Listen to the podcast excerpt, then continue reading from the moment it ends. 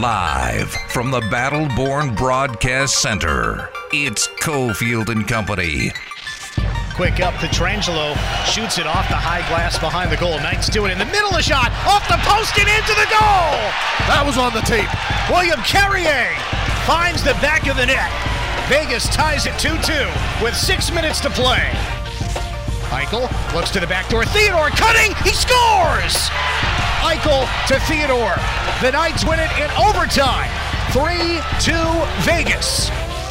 It's time for Cofield and Company with Steve Cofield on ESPN Las Vegas.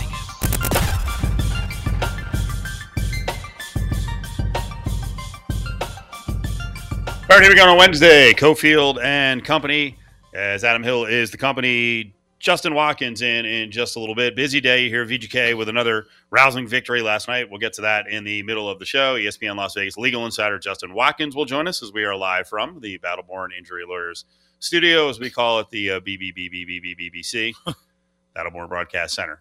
What's going on, Adam? So many bees. Uh, had to make some emergency transactions right here. Is uh, learned some things coming into the building. So What is to make this? some. Uh, NFL wise, fantasy football? Yeah, somehow during the bye week, Keenan Allen's hamstring got worse. I saw that. Yeah. That's So- a disaster. Uh, I got some some information that it's worse, worse. So you're fired up to pick up what, So- DeAndre Carter? Uh, no, there's actually a couple uh, Palmer leagues still available. So oh, yeah, there you go. scrambled and found them. So that was uh, Big deal, big deal. Fantasy football. very important. Right How many leagues show. are you in? Twenty-seven. Okay. And I think he was available in six. Or you're uh, any of your teams absolutely tanking where you you need to start trading off for the future? Aren't you in a dynasty league? Is that team any good? Yeah. The- I, I'm actually you're good. I'm in a dynasty, like I'm in a, a couple keeper leagues. I'm in a dynasty where essentially you have players forever. Right. Like you can't get rid of them. And uh, I was laughing before the season. Uh, our good friend Seren Petro, who got me into the league, was trying to get some of my players away and saying, Your team stinks. You have to build for a couple years. So let me get Cooper Kupp off your hands. He's on Yeah. a cheap contract. And uh, I was like, I think my team's better than I've been better than you think. Oh, wow. And I'm in the mix. Were you then berated, Uh, a little mocked, bit. and chided? But I will say, I mean, we have very important because you know people people don't care about other people's fantasy teams. I know that, but they also do care about fantasy football. We do have maybe have to talk a trade because Justin, uh, my team in our Kansas City league is insane. It's so Who you and I have to talk a trade? No, me and Justin when he Oh, okay. Because you offered me a trade last week, and then uh, the player you offered me went crazy. I know. Uh, but you know things worked out for my team. I stayed patient, so not that uh, it doesn't matter. Who cares? Um, yeah. But the, the only problem with the with the fantasy league that Justin Watkins is in with us is it's a year to year league. So what's the point of trading anyone unless you're just being nice? Well, I'm trying to make his team better. He- Isn't he one and six or one and seven? Yeah, I'm trying to offer him, but he need, he needs everything. All right. We'll hash this out in the four o'clock Okay. hour because I think the audience wants to hear another 15 minutes, not to be just 15 minutes, another good five minutes of your fantasy, your 27 teams in fantasy. You should have taken my trade too. I'm going to offer him the same two players. I didn't like your trade. I don't remember what it was, but I didn't like it. It was a. You know, I didn't like it. I didn't. Uh, I didn't think CeeDee Lamb was much of an upgrade over receivers that I already have. sure, but D'Onta Foreman got 200 Deion- points. Yeah, he did go crazy. He did go crazy. But I'm, I'm okay at running back, aren't I? Okay. Yeah. I needed a running Well, I, th- I thought I was. If, if uh, Josh McDaniels runs Josh Jacobs, I was really okay a couple weeks ago. That's but true. let's not get him 10 touches. But yeah, my my lone fantasy football team because I've cut down to almost nothing is uh, Austin Ekeler, uh, Kenneth Walker, and Josh Jacobs as my running backs, It's pretty good. Backed up by Jeff Wilson. But you need a receiver. So it's going to give you CeeDee, CeeDee Lamb and take It's one like- of the take one of your star running backs. I, want to. Can I I'm- tell you? Can I tell you something really goofy? When Dar, um, Baker Mayfield went down for Carolina, I've had you know I've had DJ Moore on my roster all year, and he was playing like crap, and Uh-huh. I was actually excited that PJ Walker was a quarterback. He throws to him. He does throw to him. He also. That's I mean that's kind of ridiculous if I'm going to base my fantasy fortunes on PJ Walker, but might have to. I like certain guys. I'm offering Justin so the listeners can get ready. De- D'Onta Foreman and CeeDee Lamb Right. for Travis Etienne. For Travis Etienne, okay, That's a in- fair trade. Interesting. We'll hit that in the four o'clock hour. Can we get to the show? No, that is the show. It's the three on Cofield and Company. So Las Vegas Phillies get the job done last night. They're the Philadelphia, Philadelphia Phillies, but two of their key players, their key player, Bryce Harper, of course, from Vegas, Bryson Stott, also from Vegas, and UNLV, and they rolled last night. A lot of fun. You and I can be kind of back and forth on the city of Philadelphia. I like it more than than you do, but their fans can be annoying with certain teams. But the Phillies are a good story, and the Vegas guys make it an even better story. Seven nothing yesterday. That was good to see the Astros get their asses completely kicked. Five home runs in the game for the Phillies. Bryce Harper is having an all-time postseason. His numbers now are 382, six homers, 13 ribs, with a 1.232 OPS. Is that good? That's kind of good. It's kind of good. And then the story last night, and there's lots of stories aside from the home runs and the crowd going just freaking ballistic. They went nuts on the the first batter. Altuve lines out to right, and uh, Castellanos makes a, a diving catch or a sliding catch, and it was like, holy crap, this place is amped. But I think the story of the game was probably Lance McCullers. And I guess it's cheating in the in some sense, but if you give the other team a little tip on your pitches and they're smart, they're going to take advantage of it. It's not cheating. We, we talk ele- using electronics is cheating. T- when a pitcher pitch, tips pitches, Right. that is absolutely one hundred Yeah, percent. the Phillies had a video set up, like multiple angles watching them, trying to diagnose which pitch, or like you know, like a, a camera somewhere positioned so they could look right into the glove when he's putting his hand on the ball. Uh, That's cheating. sure. Uh, But in this case, he was he was giving it away. Now, how McCullers was giving away what he was throwing is up for debate. What There's did- a lot what of- did- What did you think it was? there's a lot of internet theories. I've watched a couple of them. I'm not really convinced on any of them. Really? But, but the I thought that the it, one was easy. No, which one? I thought uh, when he was throwing his slider that both his leg and his glove were going up higher than the other pitches. Like as soon as he went into the windup, his glove goes higher because his knee forces his whole body up. Yeah. That's what uh, the John Boy was talking Sure. about. And then Pedro Martinez on MLB Network, they ran video of the glove going higher. So the glove is like near his chin or maybe right in front of his mouth on other pitches like the curveball and the changeup. Uh, and then it was going higher with the slider. But here's the thing. I guess if, if it's the same level, I think that's what I saw. I think the same level for the curve and the changeup, higher for the slider. But they were they were smacking every ever like it seemed like they knew when the slider was coming, when the curveball was coming. Bryce Yeah. Harper did on the curveball. Well, and, and really, when the changeup was coming because I think it was Schwarbs, Schwarby on the freaking changeup. That was the longest home run of the five. I think it was like 445. I mean, he looked like not only did he know it was coming, he's just like nice, easy swing and straight out to center field. and really the reason that anybody even started looking for whether he's tipping pitches, obviously when somebody gives a five home runs, you, you think about it. But Bryce Harper massacred a ball, of course, in the first inning, which the crowd just loved and went crazy. Did you see the angle from where the where the ball landed? There was a guy actually filming with his cell phone camera, and the ball landed right in front of him. It was one of the coolest angles I've seen on, on a home run in a long time. That was cool. But then Bryce Harper goes over and starts saying things to players before they're at bats, and then they're hitting home runs. Like, okay, well, he's clearly telling them exactly what he's the one that figured out what was going on. He figured out Alex- how he's tipping Alex pitches. Bohm came up and Yeah. freaking hit a bomb. Yeah, After bomb. getting the whisper. Yeah, and so it, and then everybody started figuring, okay, what did Bryce Harper see? What is he telling them? And those are the those are the cool parts of baseball for sure. Not when people are using electronics and banging on drums, but how sweet for the Astros who said, "Eh, it really wasn't that much of a advantage anyway," to now get completely destroyed because somebody knows what pitches are coming. Doesn't really feel good, does it? And they did it naturally, and you cheated. That's got to be awful in their clubhouse today. Today after Cofield and Company, it's the Marcus Arroyo Radio Show at 6 p.m. right here on ESPN Las Vegas. You know, I just hope that uh, we all grow through this together. It's always a, an opportunity for us to grow and understand new perspectives. Uh, I think the organization is uh, trying to take that stance where we're going to communicate through this and try to all come out in a better position and with more understanding and, uh, you know, more empathy for every side of this debate and, and situation. You're listening to Cofield and Company, live from the Battleborn Broadcast Center on ESPN Las Vegas.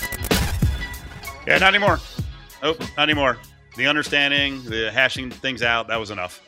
Let's bring in uh, Brian Geltzeiler. That was uh, Steve Nash on the way back. The Nets are a mess. I wanted to break down the Nets a little bit, also get into the Lakers, and also a, a very upside down NBA. The teams that were supposed to be tanking, some of them are actually pretty good, and the, the teams that expected to be good are not very good. Brian Geltzeiler's in from SiriusXM NBA. What's up, buddy? What's up, Steve? How we doing, bud? I'm good. Adam Hill is here as well. So um, I'm now the news is coming out here uh, on Nash and the Nets. So g- give me your take on this. Did Nash basically walk in and go, you know what, I've, I've just had enough? I think that it's it was a little more mutual than that. I think. I, let, let me put it to you this way: Nash, you know, knew that he wasn't getting his message home. You could see by the way the team was playing that he wasn't getting his message home. I was in the building the other night watching what was going on. The body language on that bench was very, very bad. Nic Claxton, in particular, was not exactly carrying himself in a way that you would want a young player to carry himself. And, and I think I think that when Nash, you know, Nash looked at them and said, "I'm not sure this is working," they were in 100% agreement. Here's the other thing that I think you have to understand in knowing how the NBA works: there is zero chance the Nets were cutting Steve Nash loose unless they knew they were going to be able to get Ime Udoka, and the Celtics weren't going to ask for anything in return. So the the fact is, the replacement was in place way before Nash said goodbye. So I think when they give us that little story about Steve Nash walking in and saying, you know, I, I don't think I'm getting through to them anymore, there's a heck of a lot more involved there, guys. My God, there are so many layers to this thing. It's nuts. I want to get to Udoka in a couple of minutes on the on the angle. You know, at least that Nash was, you know maybe a little frustrated and tired, not getting his message through. What about dealing with the off the court stuff and and Kyrie Irving? That's got to be wearing on everyone. Hey, listen, Kyrie Irving this time, and and it's because everything that he's done this time may have very much bitten off more than he could chew. Kyrie Irving last night in that game against the Bulls looked like he wanted to be anywhere but on the basketball court. He he played terrible. He was two of twelve. I mean, they lost that game because Irving could do nothing. And the reality is, listen, you had to take down the tweet.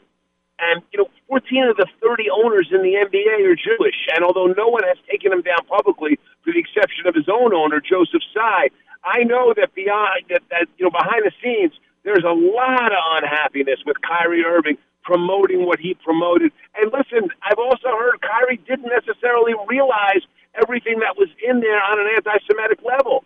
And I think Kyrie needs to, you know, Kyrie likes to talk about this is my truth, right, guys? We hear him say that all the time. I'm just speaking my truth. Kyrie did not know what his truth was here. He had no clue what his truth was.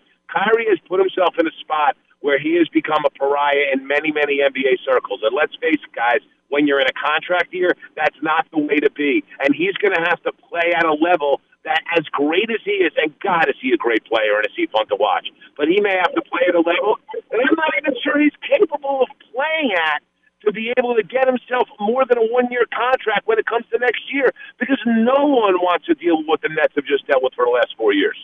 So when does you just said Kyrie may not have known all of the anti-Semitic messages that were in this movie that he essentially was endorsing, promoting, even though he fought with Nick Friedell over that nonsense. Um, when does he come clean and apologize for this, or is he going to keep, you know, digging in deeper?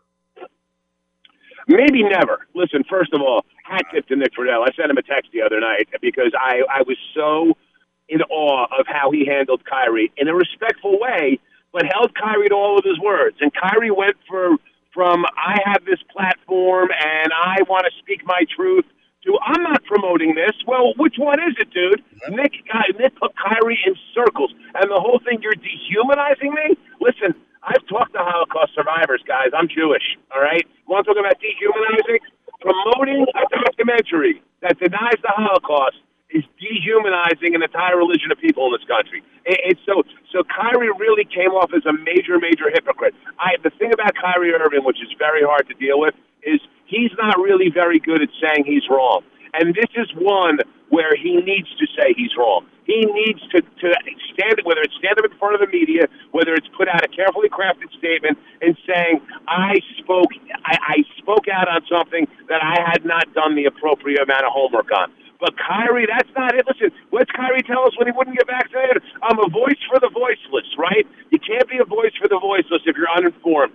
Kyrie promoted a documentary in a very, very uninformed fashion, and at one point or another, he should walk himself back. But if we, if history is a lesson with Kyrie Irving, I don't think he'll ever walk himself back from this. He's one of the great voices on SiriusXM NBA. Brian Geltzeiler is up with Cofield and Company. Adam Hill is here. It's Cofield as we're live at the Battleborn broadcast studio. So the Nets are in a real interesting position here. You know, Joe came out and and uh, you know, and said, "Hey, that this is this is not cool." Um, but you just mentioned Udoka, and they could be hiring Ime Udoka. Every everything is cleared on Udoka. Like I don't think we've really found out exactly what he was saying to this next level harassment. I just, I, you know, on one hand, they're trying to point fingers. It's not point fingers, but get on and discipline one of their players, and then they turn around and they hire a coach who's certainly not cleared of the whatever you want to call it, the charges with the Celtics. Yeah, it's a really sticky situation, guys. It really is.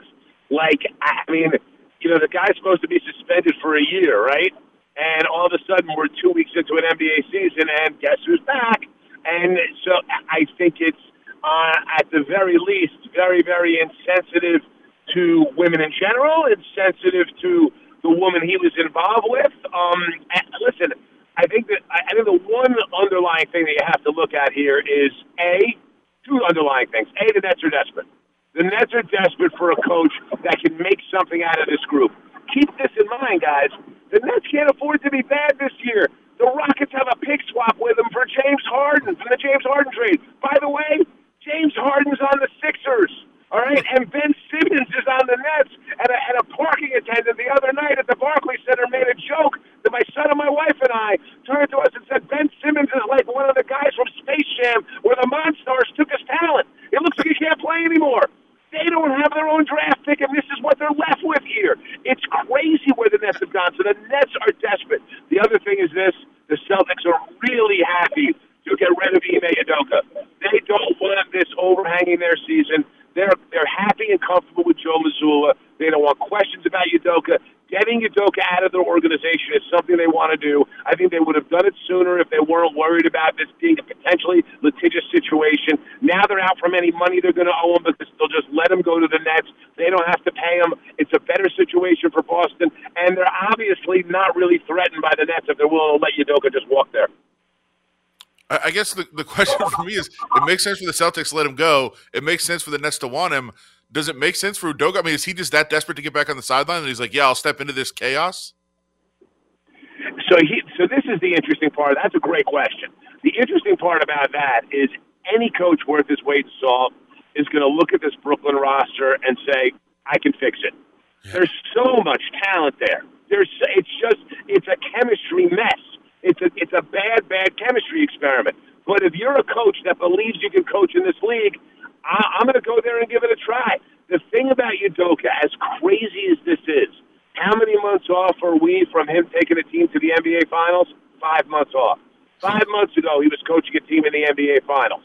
Right now, even with this whole harassment thing hanging over his head, he's kind of a hot name. Does that remain at the next off season? Likely it does, but let me let me put it back on you. What are the chances of Ime Udoka getting a job next year coaching an NBA team with as much talent as this Brooklyn team has? Odds yeah. are it's not going to happen. So for Udoka here, you know what? This is a talented group. The other thing you got to remember, two years ago, he was on Steve Nash's bench. He was there. He knows this group. The thing about Udoka that's interesting about this is he knows exactly what he's walking into.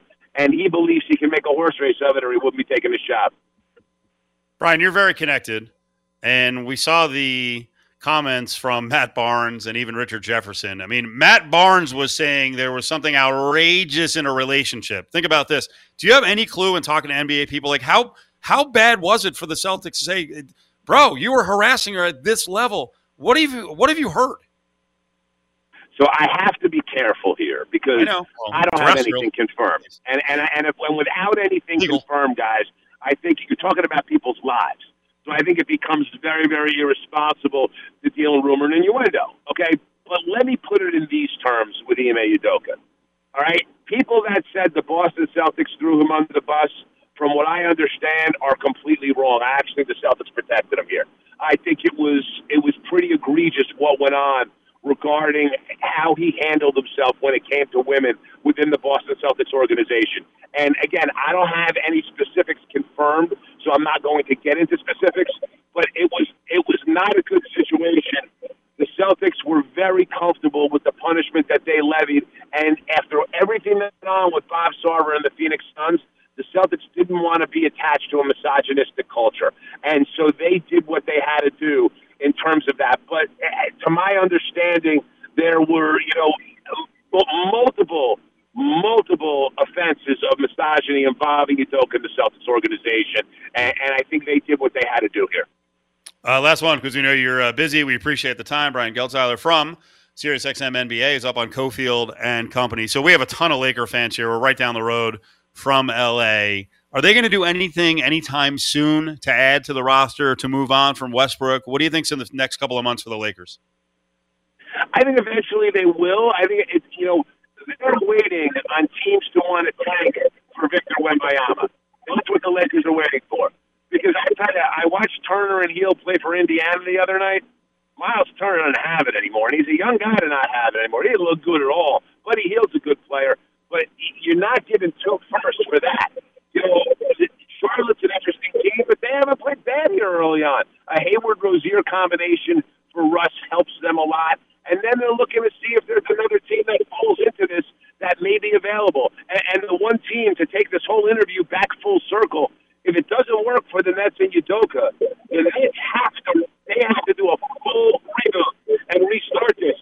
And who's got more value out there than Kevin Durant and Kyrie Irving? And, and not to say that the Lakers will be able to get Kevin Durant, but I do believe that Kyrie Irving is still on the Lakers' radar here, and they're keeping an eye on what's going on with the Nets to, to be able to do something there. So I think the Lakers are just waiting for teams to want to go in the tank here, and, and that may happen because of Wembanyama being the guy that's out there. That may happen sooner rather than later.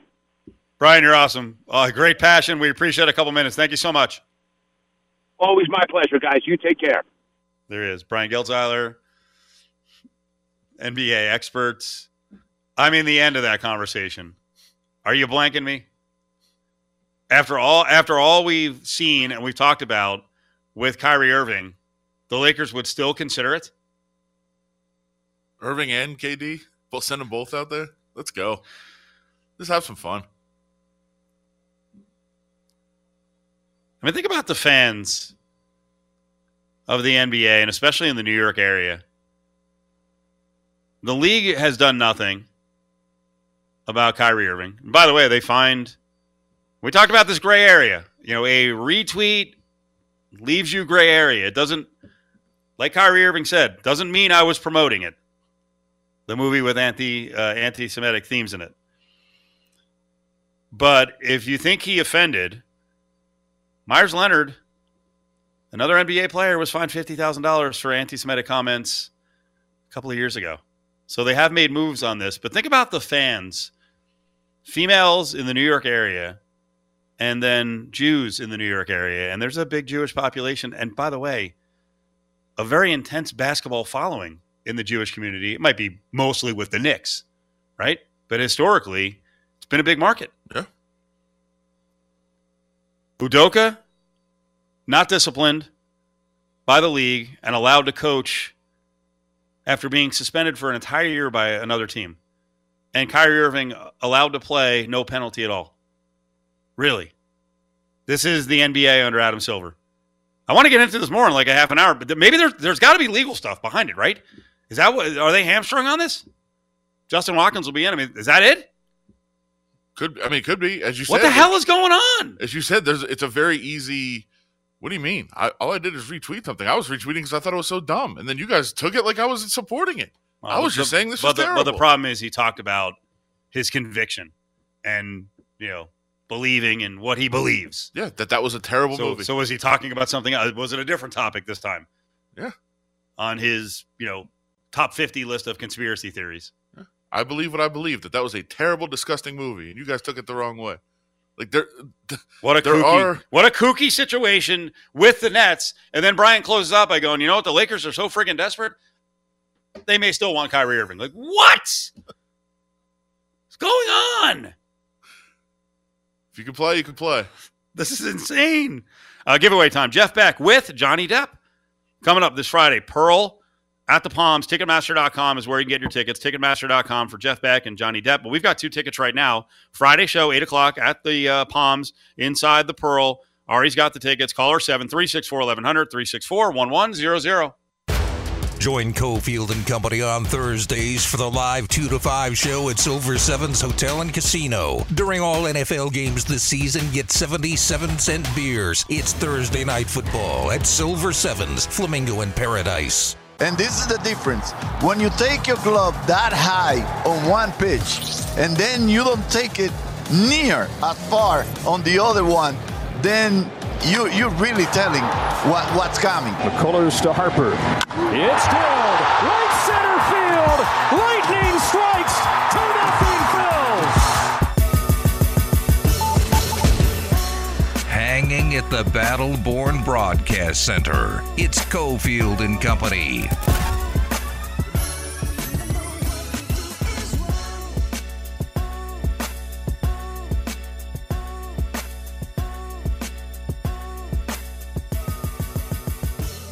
Bryce Harper with the big home run. Phillies out to a 2 1 lead in the series, 7 0 victory last night. Caleb Herring, former quarterback for UNLV, in in about five minutes. We'll get into the NFL, we'll get into a little college football, and yes, the dread of all dreads on this show, the CFP rankings that just got released. Uh, Pedro Martinez on the way back there. Uh, Pedro, for me, especially as it gets fatter and fatter, uh, Pedro has one of the most punchable faces in all of sports. Sure. And boy, his face is getting fat. Well, you've always wanted to punch him, even when he was playing. I couldn't stand him, and uh, yeah, the Zimmer thing that that one that one will stick in your craw when he he threw old man Zimmer to the ground. And Eh, Zimmer bad. didn't want that smoke. Zimmer No, came Zimmer him. Zimmer did want the smoke, and then he found out that uh, oh wait. I'm 50 years older than uh, tough guy Pedro, who was probably who knows what was flowing through his veins, or the rest of the Red Sox, right? That just reminded me of something that I probably shouldn't say in the air, but it's fine. Uh, I'll tell you off the air. Most punchable faces last week in the NFL. Mike McCarthy on a one to 10 scale got a 10 million. Yeah. Uh, everyone else got you know somewhere between one and ten. Uh, Josh McDaniels had a pretty high score. A lot of the likable NFL coaches, not that Josh McDaniels isn't likable, but uh, the you know like Ron Rivera is, and you know no one's going to want to punch Ron Rivera in the face. Um, list, list, list, list, list. Do we have a USA Today list out about guys who are on the hot seat? Please don't, please don't tell me first year guys are on the list. Well, some are. Stop. And I will I will also say uh, this is the second list they've done this year. The first one that they did, number one on the list was Matt Rhule, and he was fired Yeah, pretty promptly. that after was the what, early out. in the season or before the season. yeah. Uh, What a bummer. well, it was it was I think it was Well, I guess- it was after like week two. Yeah. Forty million dollars he walked away with, so Sure. eventually he's going to get it. Yeah. Uh, so now they have come out with a new list, top six uh, coaches most on the hot seat. Uh, Josh McDaniels did make the list. He was not number one, however. Who's number one? Cliff Kingsbury. Okay. That makes sense. I don't think it does, but that's fine. Uh, uh, because the fell apart down the stretch last year. Yeah. And there was already some speculation that they could move on, and now I mean, I'm sure he was he was one of the guys who wanted Kyler Murray. So hey, you know, you wanted to. I was going to say you made your bed, now you have to lie in it, but you wanted to get in bed with Kyler Murray, the whole organization. So sometimes there's going to be ups and downs. And Call of Duty came out last week, and the Cardinals lost. Although Kyler played okay. Who's two? First year coach, not Josh McDaniels, Hackett. Nathaniel. Hackett, Okay. I mean, I think that's stupid, but who also I think was pretty high on the punchable face list. Yeah. I think he was up there. I think the punchable face list was also affected by the fact if you got a good photo, there are faces like Pedro's face does look punchable. My face looks punchable. It, it looks like it's been punched a lot of times. That's true. That's my problem. Well, also, uh, it was it was a little bit deceiving because depending on how far they zoomed in, some of the faces looked Oh, even yeah. more punchable. Oh, I mean, Mike McCarthy. The photo of Mike McCarthy was just terrible. Yeah. Ar- Arthur Smith too. Like I don't think Arthur Smith looks looks as big and galootish and dorky as Well, he as he as he did in that picture. punchable because he's a billionaire, probably too. Prep Yeah. school kid. Oh, he was a rich kid. Yeah, his dad owns FedEx. or Oh, that's right. Yeah. That's right. And former player though. So when you talk about punchable faces, you also have to you got to factor in the the whole deal. Can you get to his face, or Well, was- will he, and will he was- annihilate you? Like like Mario Cristobal might have a punchable face, but he's six eight. So And I think good that luck, was and he's the uh, probably still weighing two seventy. I think that was the issue with like Lovie Smith, where they were like, "This dude looks like he will hit you before you hit him." Yeah, So, yeah. no, he's not punchable. Plus.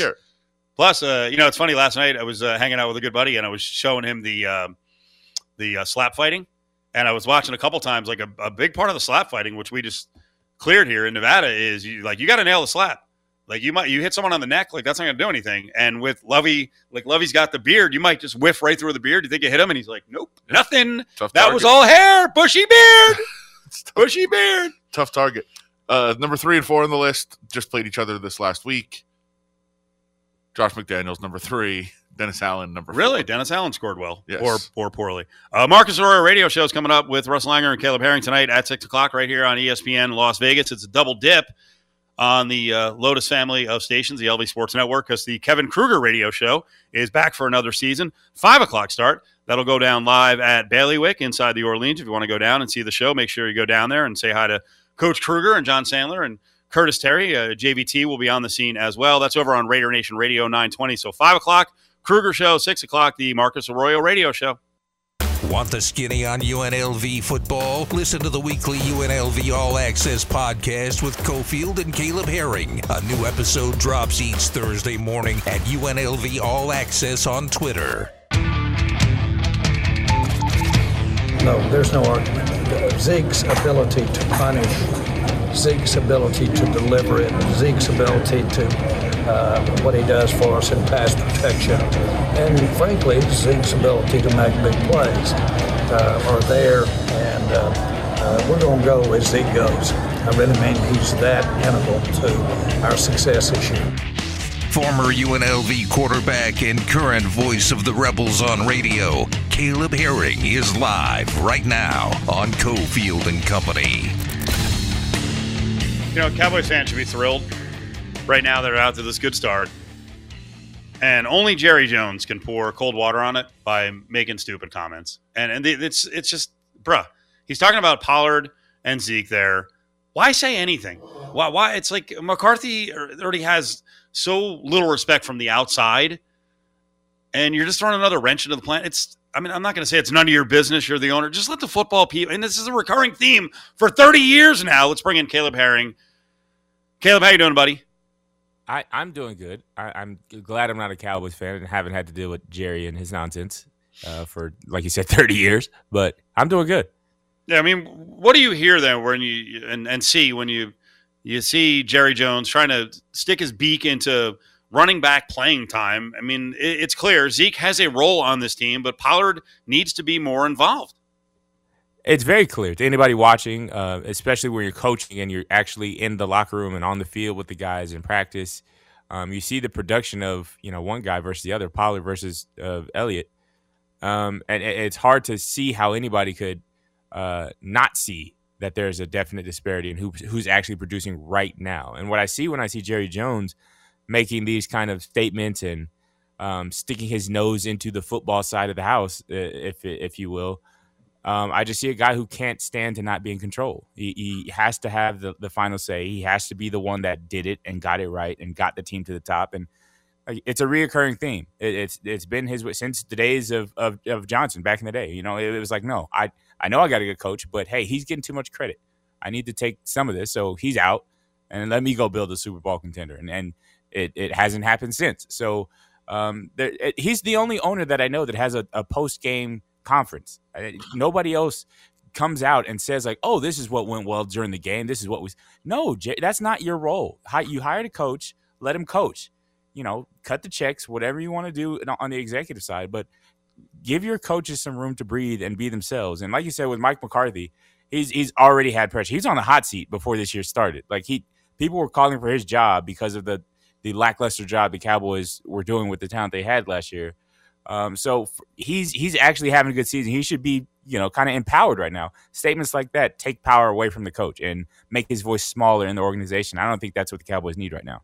Well, you said the key word, the key three word phrase in there, cut the checks. Uh, that's what this is. I mean, he's paying Zeke a lot of money and he's going to stand out and scream about, I'm paying this guy money. And he's not going to say it that directly, but that's all this is, which is, I'm not saying it's any less ridiculous, but that's what he's doing here. I'm paying this guy a lot of money. You're going to play him.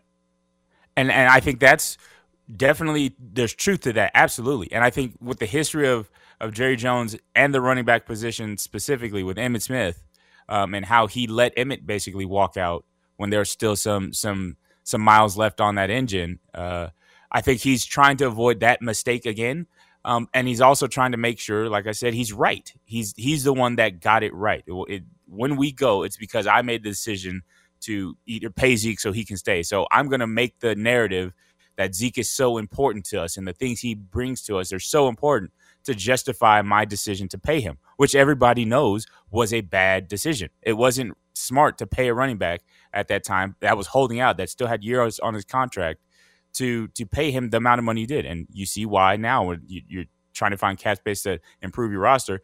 Uh, I, I think that's what he's doing. He's trying to make himself right. So he's the smartest guy in the room. He's the guy that got the Cowboys to the promised land, so to speak. Even if his plan ain't what's doing it, because it ain't Zeke. Uh, Zeke's not the driving force, the catalyst. And even in the running back room now, it's Pollard. Clearly, I mean, there's so much else that's going right with the Cowboys right now, and how they were able to uh, put this good start to the season together. Zeke probably deserves, you know, a, a, very much smaller portion of the credit than Jerry Jones is giving him. Let's put it that way. Um, and and but Jerry's going to make it seem like he's everything to the program or to the to the franchise.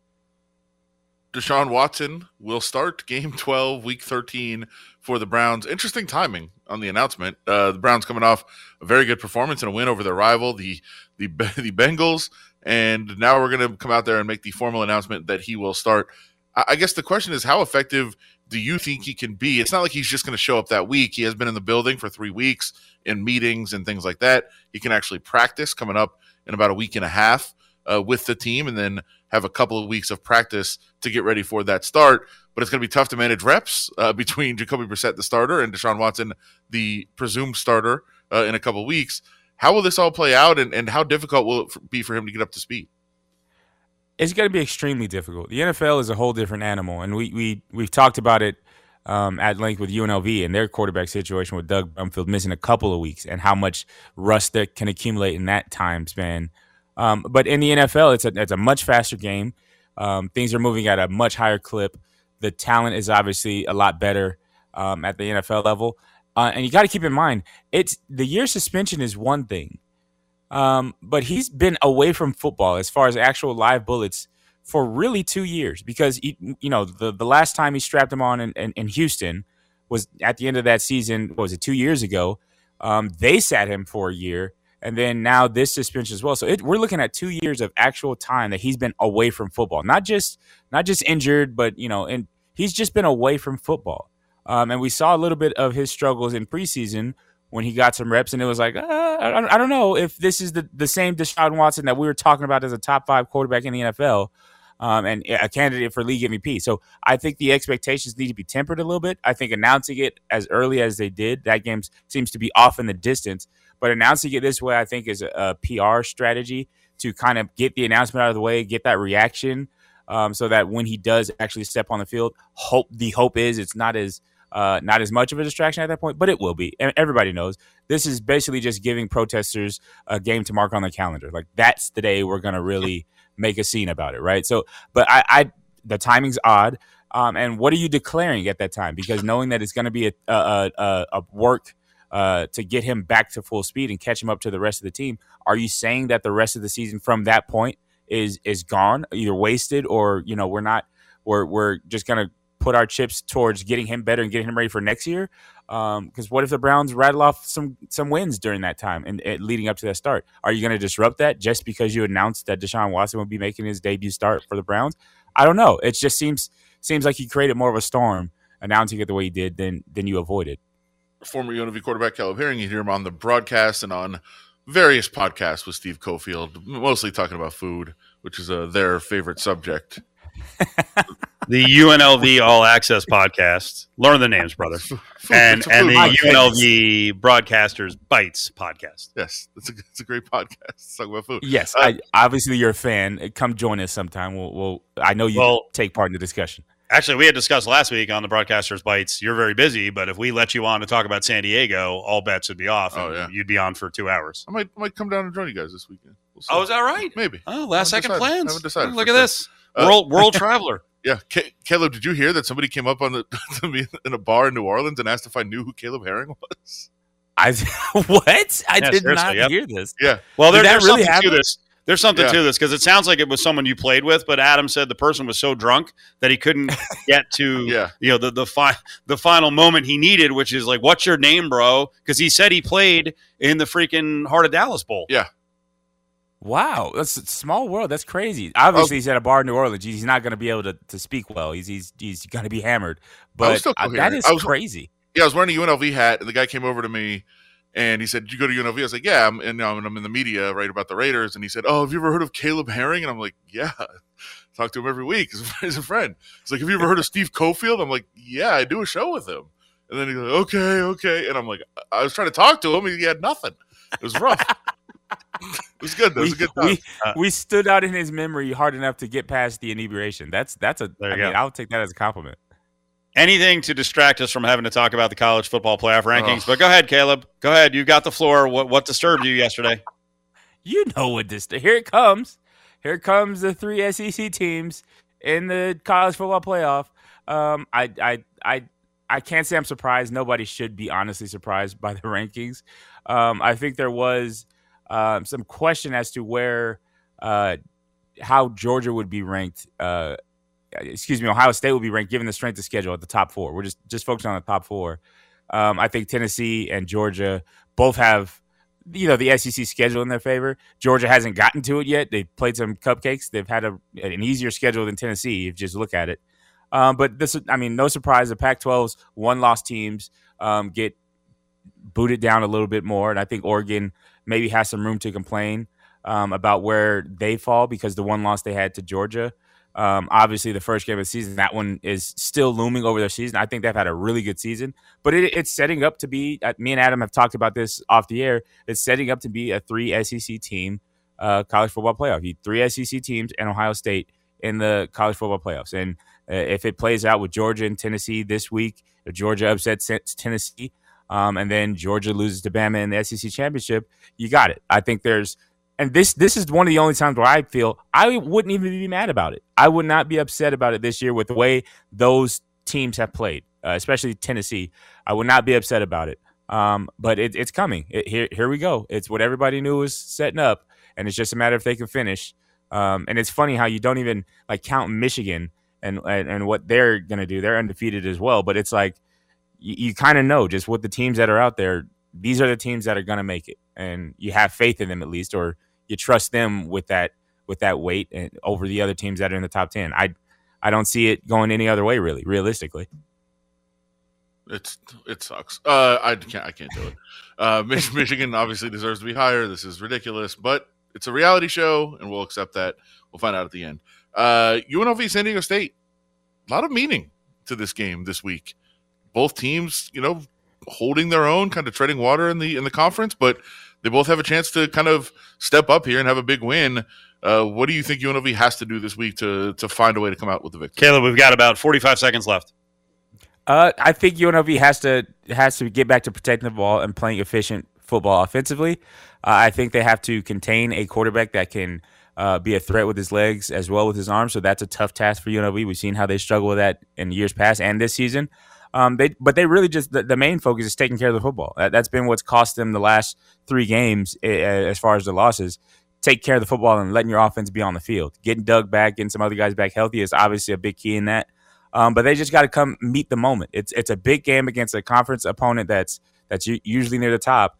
Um, this one separates you know the number three team in the conference. So there's a lot at stake. They got to rise to the moment and and finish off the season strong. Started with San Diego State. Caleb, thank you. Appreciate it.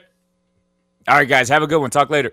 There he is, Caleb Herring. Uh, UNLV All Access podcast uh, drops tomorrow. We talk basketball and football. Broadcaster bites. Uh, Broadcaster bites will drop uh, tomorrow or Friday as well.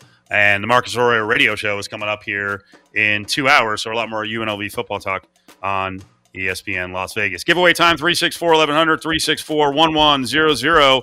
The Who is in town. Saturday tickets, two tickets.